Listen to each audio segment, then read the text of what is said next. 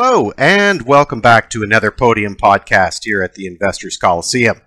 I'm really excited today to have with me three junior mining executives whose current projects and successes have all come within Quebec's borders.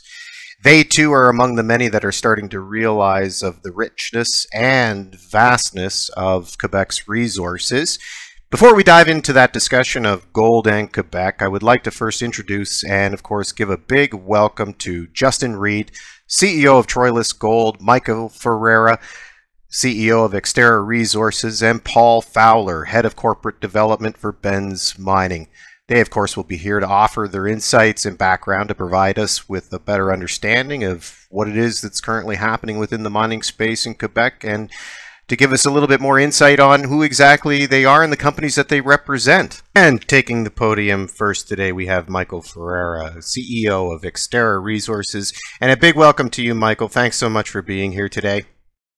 Sure. Thanks, Chris. Well, it's a pleasure to be here with uh, the colleagues that uh, we're going to be talking with today, Justin Reid from Troilus Gold and also um, uh, Paul Fowler here from Benz Mining. So it's a pleasure to be here. My name is Michael Ferreira uh, President and CEO of X-Terra Resources, a gold junior exploring in uh, the wonderful province of Quebec, and also uh, with some properties in New Brunswick as well, northwestern New Brunswick. Thanks, Michael, and we'll look forward to hearing more about that later later in the podcast. And next to take the podium, we have Justin Reid, Chief Executive Officer of Troilus Gold. Big welcome to you, Justin. Thanks so much for being here. Hi, Chris, and to my colleagues as well. Um, I'm Justin Reid. I'm the CEO of Troilus Gold, geologist by training. Um, Troilus is a developing gold producer uh, in northern Quebec. We have an 8.1 million ounce equivalent resource, $350 million of inherited infrastructure, which we've upgraded, uh, feasibility level work moving towards potentially a 250,000 ounce a year producer um, for 20 years. Thanks, Justin. Looking forward to hearing from you a little bit later on in the podcast. And last but not least, we have Paul Fowler, Head of Corporate Development at Benz Mining. Hello, Paul, and it's great to have you on the podcast. We really appreciate you being here. Yeah, thank you very much. Thanks for inviting me. Um, yeah, mine, I'm Paul Fowler. I'm um, head of corporate development Canada for Benz Mining. Um, I basically coordinate all of our Canadian corporate activity. Our operational management and field teams are here in Quebec, as, as we'll come on to shortly. Um, but most of our other executives and directors are in Perth, Australia. So I effectively act as a conduit between the two, and I'm responsible for capital raising and marketing and all the corporate development activities here in Canada. Um, Benz is uh, a gold exploration company working on a deposit, uh, quite a well known deposit called uh, Eastmain in northern Quebec, which is a past producing underground high grade gold mine. Um, we, we've just started uh, a $15 million, 50,000 meter drill program in 2021 to test our theory that there's significantly more gold left here at the Eastmain mine than people think. Um, the idea is that this is a part of a significant greenstone belt in northern Quebec that has the potential to host multi-million ounce orogenic gold deposits, which for various reasons has been underexplored in the past. Thanks for that, Paul. We really appreciate it. And it's great to have you here, and thanks again for doing this. And I think now is a great time to dive into our first of a few questions that we have for our three executives from Quebec to talk to us about gold in Quebec and their successes. So I'll start off with an easy question today, and I know that it's a question that's probably been uh, talked to death to this point. But really, at this point, we uh, really want to know what is it exactly about Quebec that makes it so attractive uh, for people like yourselves to actually go in there and begin exploration projects. And Michael, perhaps we could start with you and find out a little bit more about what it is that you think in regards to this. Well, I think generally speaking, we have to look at uh, just the vast landscape that uh, Quebec has in terms of gold potential, gold exploration potential. You know, you have to also look at the the strong government support that uh, we have. You know, Quebec isn't ranked one of the top jurisdictions or one of the top four jurisdictions, anyways, according to the Fraser Institute. I know in 2018, Quebec was ranked, uh, I believe, fourth um, with respect to you know, uh, being a strong uh, jurisdiction. And, you know, partially because we have that uh, strong government support, um, we've been able to attract a lot of investment dollars into Canada and into Quebec. And I think that's going to, you know, grow going forward um, for the next, uh, well, for the next foreseeable future, especially with uh, hopefully the next gold bull run, which is hopefully starts sooner than we all want. Well, that certainly would be nice, and uh, I, I, think there's a lot of things uh, left to happen within uh, the gold space for sure. Um, Justin, over to you, and uh, from your point of view, what's uh, what's happening in northern Quebec to make everybody so excited? I think we've come through a period over the last year and a half to two years where capital has been readily available. You know, the gold prices had to move. This coming back a little bit, but still is in great shape. Copper is taking off right now. And Quebec is one of the uh, most endowed um, provinces in Canada. We've come out of a period of 15 years of really underinvestment in exploration. And, you know, Mike and Paul and I are going through all the same stuff right now. Drill results seven, eight, nine, ten weeks, depending on where you go. Terrible for a company waiting for results to get to our shareholders. Great from a market perspective right? You can't find drills. You can't find uh, you can't find crews to drill them. Uh, geophysics crews are busy. It tells you that capital's being invested. And then when you look at um, Quebec as a whole, um, especially the three of us in the James Bay, um, the James Bay region, anywhere in Canada, is probably one of the most underexplored belts in Canada.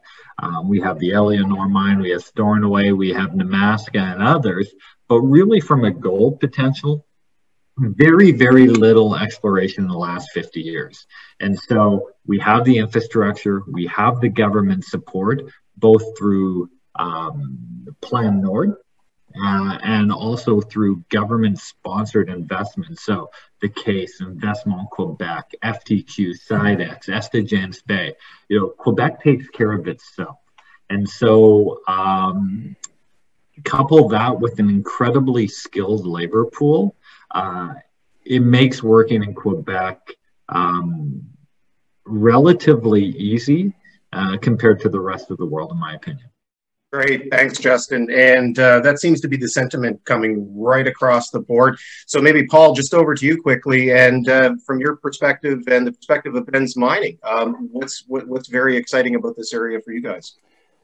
Yeah, it's a it's a combination of things. Um, if I was going to pinpoint it to two in particular, it would be the geological potential of the region, um, and secondly, the fiscal regime under which we operate, which is obviously hugely important to um, exploration companies such as ours that have a constant um, need for capital.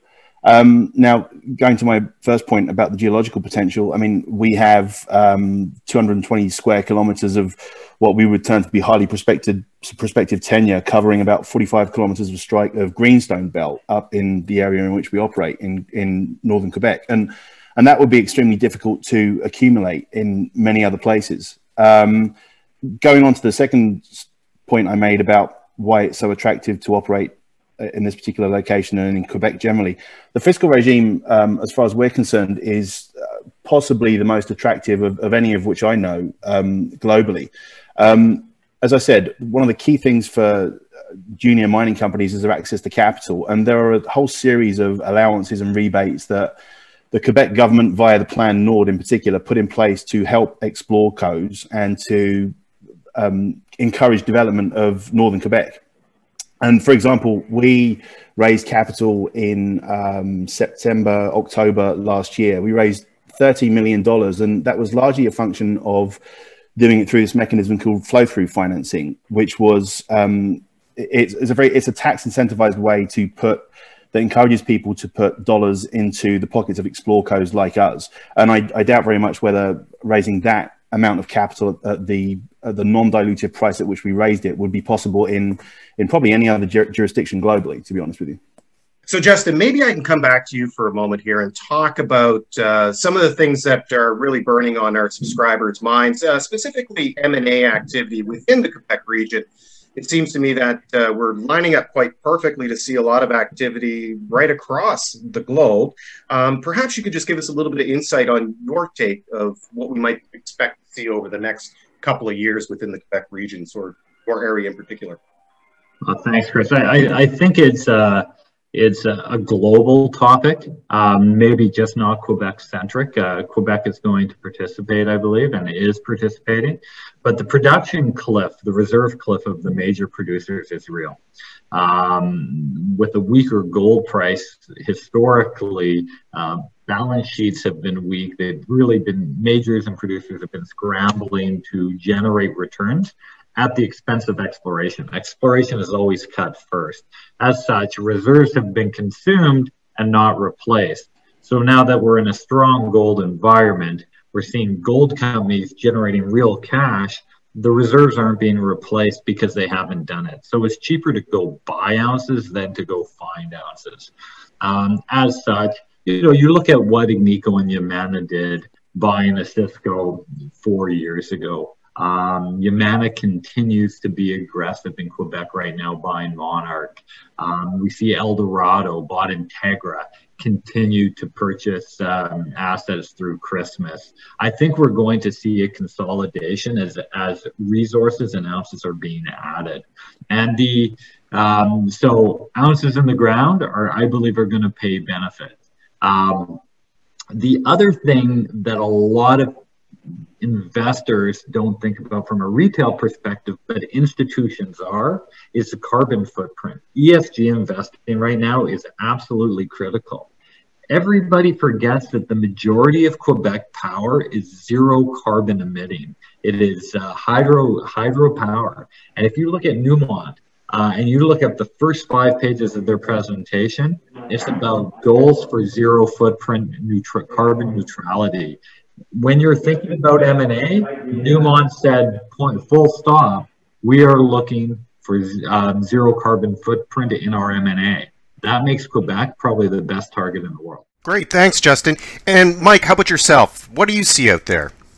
In terms of uh, acquisitions, I mean, another company I noticed that was aggressive on the acquisition front is uh, is Equinox, uh, making some recent acquisitions as they're trying to become a major gold producer as well and join the ranks of the Newmonts and Randgold and such. And Paul, how about you? Um, yeah, I, well, I, I, do have one thought on that topic actually. If I were a corporate development department or head of M and A uh, at a major, um, one thing I suspect they're all thinking at the moment, in light of what's happened over the last twelve months, is how to where they're going to be looking for their next targets. And like gold companies have traditionally looked all over the world for the most attractive geological settings for the major deposits they're, they're trying to acquire. Um, but of course, the last 12 months has, has hampered that significantly. So if you assume that the seniors or even the intermediates are going to need to continue to um, make acquisitions to continue to replace their reserves, I would suspect that with all the travel constraints we've got in a, in a COVID world, that they're going to be looking closer to home either by choice or by by being forced to because they simply can't travel and go and do all the requisite due diligence. So I fully expect that um, mines and, and, deposits in Ontario, Quebec, all these areas which are close to the headquarters of, of, the major gold companies will become increasingly popular on a relative basis over the next two or three years or so. That's a good point, Paul. Mm-hmm, very. Quite surprising with the next question, and, and the question being, you know, how receptive have the First Nations been with mining in this particular region that you guys are uh, a part of? And um, have they been receptive to uh, basically every one of the mining projects that you've had up there? And perhaps, Michael, we could start with you. I mean, yeah, the you know, given the the Grande Alliance that the Quebec government signed with the Cree, the James Bay Cree Nation, you know, it's a that was the product of over, I would say, a year of consultations, not only with the Cree Nation and the government of Quebec, but also the community chiefs uh, in the Quebec government. And the benefits of this uh, alliance that they're creating is, you know, it's going to create a lot of new jobs. It's going to increase the value of Quebec's natural resources. It's also going to position Quebec at the center of uh, the global mining sector. I think we can all uh, all see that. And um, the fact that we've created these, well, this memorandum of understanding and this alliance with the um, with the Cree Nations and the James Bay Crees, um, it's just going to allow us to to move forward in a more symbiotic way um, as far as exploration is concerned by integrating them. You know, looking back now at uh, the development of Stornoway, uh, I remember doing some con- consulting work up in that way when they were developing the the diamond mine And I believe that Stornoway employed about 85% of their workforce during the development of that, uh, the construction of that mine was uh, Cree Nation um, individuals. So, you know, it's a, it's a, it's a big, big step. And I think that this alliance that the government has just signed is just another, you know, monumental step forward. Great, Mike. Thanks, thanks so much for that. And, and Paul, what are your thoughts on this? Well, yeah, that's an interesting point. I, I'll, I'll, definitely pick up on something Mike there, uh, Mike mentioned there about Stornoway. Um, our, our, mine is actually located um, immediately south of Stornoway on the way from Chibougamau up to Stornoway. And um, the reason I mention that is because as part of the Stornoway development, um, Route 167 was actually built by the um, by the uh, as part of Plan Nord. So, so we've directly benefited from the construction of Route 167, which in many respects has led to the next stage of, of exploration at Eastmain, which probably would have been very difficult, if not impossible, if that hadn't been done.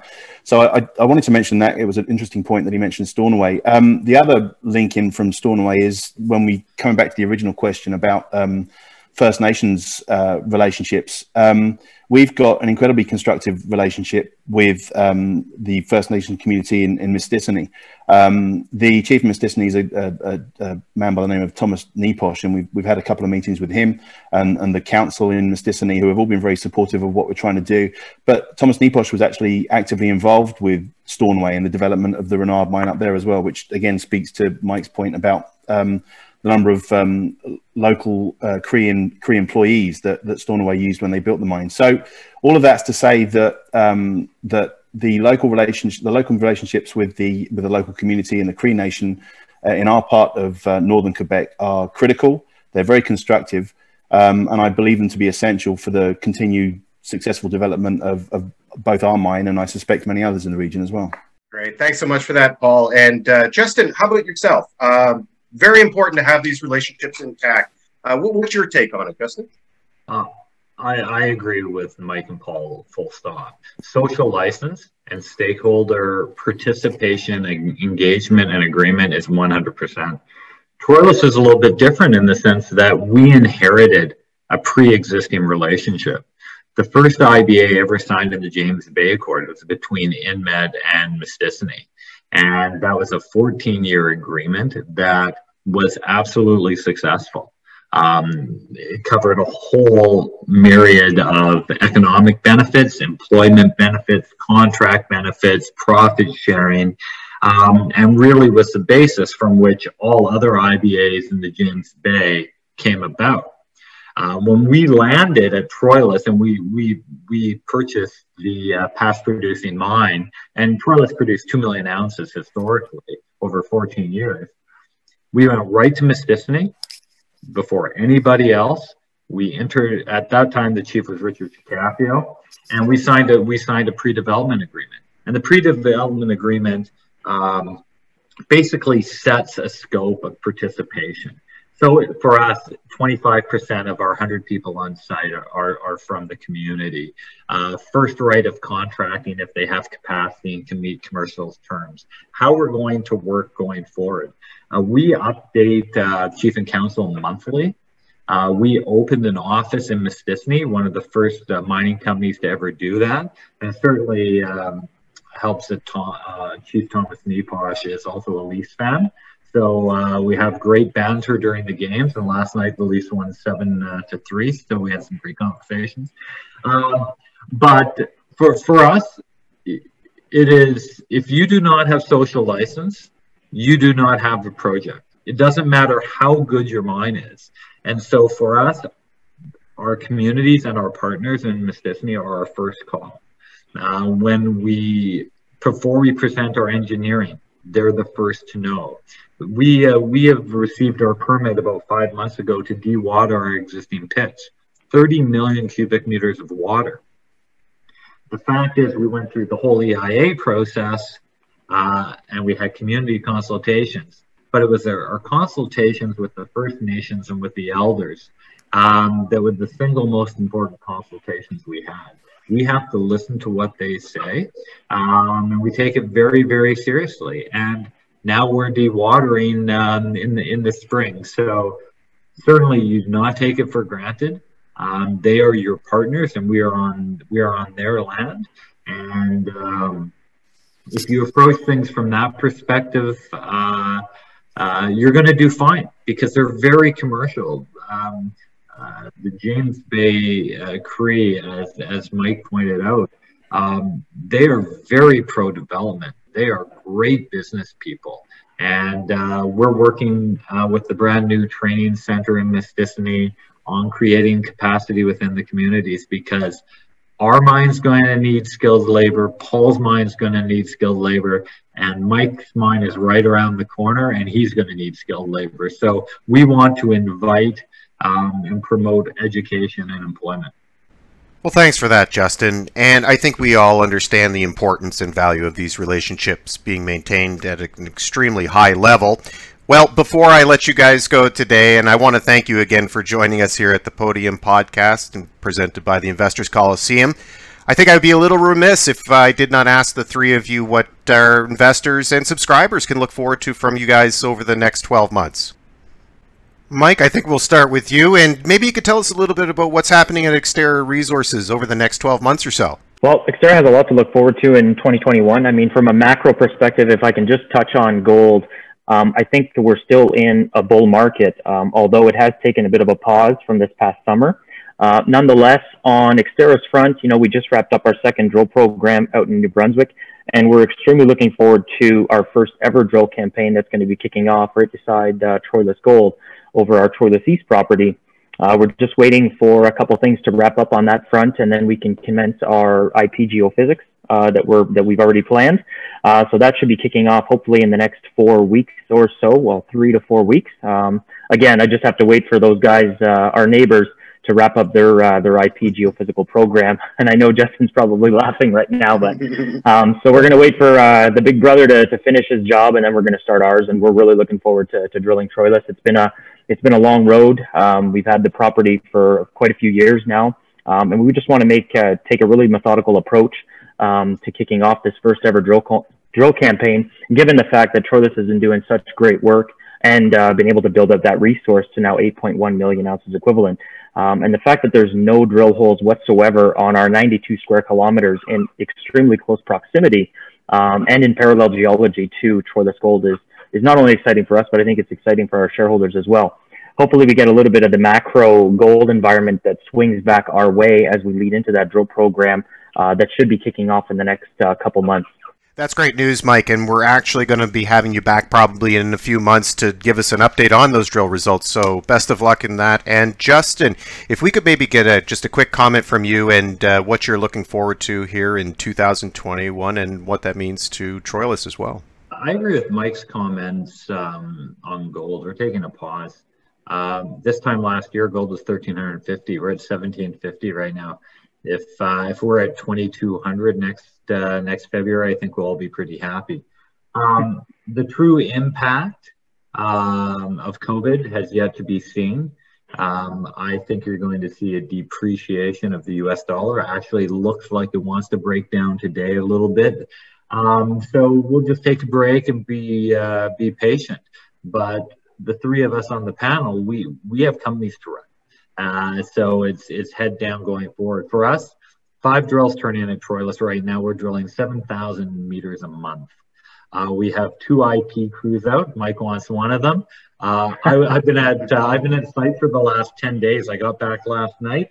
Uh, they're they're really busy. Um, so what you're going to see from us just is a boatload of core uh, week after week after week, and we're working through the labs right now, culminating in a pre-feasibility in Q3. Um, we acquired over the last 14 months a thousand square kilometers of ground where we are applying our new model at Troilus, which has added over six and a half million ounces in two years, to the rest of the belt with some fairly uh, fairly significant results. We're well cashed up with $20 million in the bank. Um, and it's head down. We believe that the Frotet Evans Belt, where we are, is the most prospective, underexplored belt in the world. And I have no doubt that we are going to add a lot more ounces and that our neighbors are going to do exactly the same thing because uh, Mike and I have the exact same thesis. You know, we are the Abitibi, but buried under 10 meters of till that's seen no modern exploration techniques. Um, so uh, I think you're going to see a real focus uh, on our belt, and and that's backed by the fact that there's not any ground available right now if you wanted to stake anything. Thanks, Justin. Always great to hear from you, and always great to get your insight and perspective on things. And I think we'll look forward to seeing you again, and uh, or hearing from you again in the very near future to bring us some more updates on Troilus Gold. And Paul, what is it that you're going to be focused on here in 2021 over at Benz Mining? Yeah, um, thanks for asking. Um, well, we're now very well capitalized, as I mentioned earlier. We we recently raised um, well, it was a total actually of fifteen million dollars, which included a listing on the ASX as well. Um, so we can undertake a very comprehensive, focused exploration program, and indeed a very aggressive one as well in 2021, uh, the size of which has never been executed by prior operators for a, whole bunch of reasons, uh, not least the the lack of infrastructure, lack of road access to this particular property that I, that I mentioned earlier. So we're excited about the aggressive program that we're about to implement. Um, we also just finished our maiden 7,000 meter drill program uh, for the last six months of 2020 um, which was a bit of a proof of concept um, drill program. Um, it identified what we believe to be um, two, if not three, new trends on the property and confirmed that our approach to the exploration, which is something that prior operators haven't taken, it confirmed that this particular approach we believe um, is set for success in 2021 as well. And, and that brings me on to exactly what that is and why we're excited about it. Um, our approach to actually finding the gold here on this property is based on the application of um, geophysical techniques and very specific geophysical techniques because the mineralization that we have is actually quite specific. It, it's gold mineralization which is associated with pyrrhotite, which is the reason that we identified this property as an exciting property in the first place because you can identify that using electromagnetic techniques, and yet that still hadn't been done by many prior operators. So we're super excited about the fact that we're finally going to get the chance to, to test this theory. We've got a 50,000 meter drill program to do so, uh, and 15 million bucks in 2021. Well, thanks, Paul. We'll be eagerly awaiting those results here over the next little bit, and we'll look forward to having you back as well to bring us up to speed on some changes and some other things that might be happening with Benz Mining here for 2021. And thank you again, Justin, Michael, and Paul, for joining us here today at the Podium Podcast and providing us with some insights and a little bit about the companies that you're with right now. And we will look forward to having you back and possibly getting some more updates in the very near future. Thanks again, guys.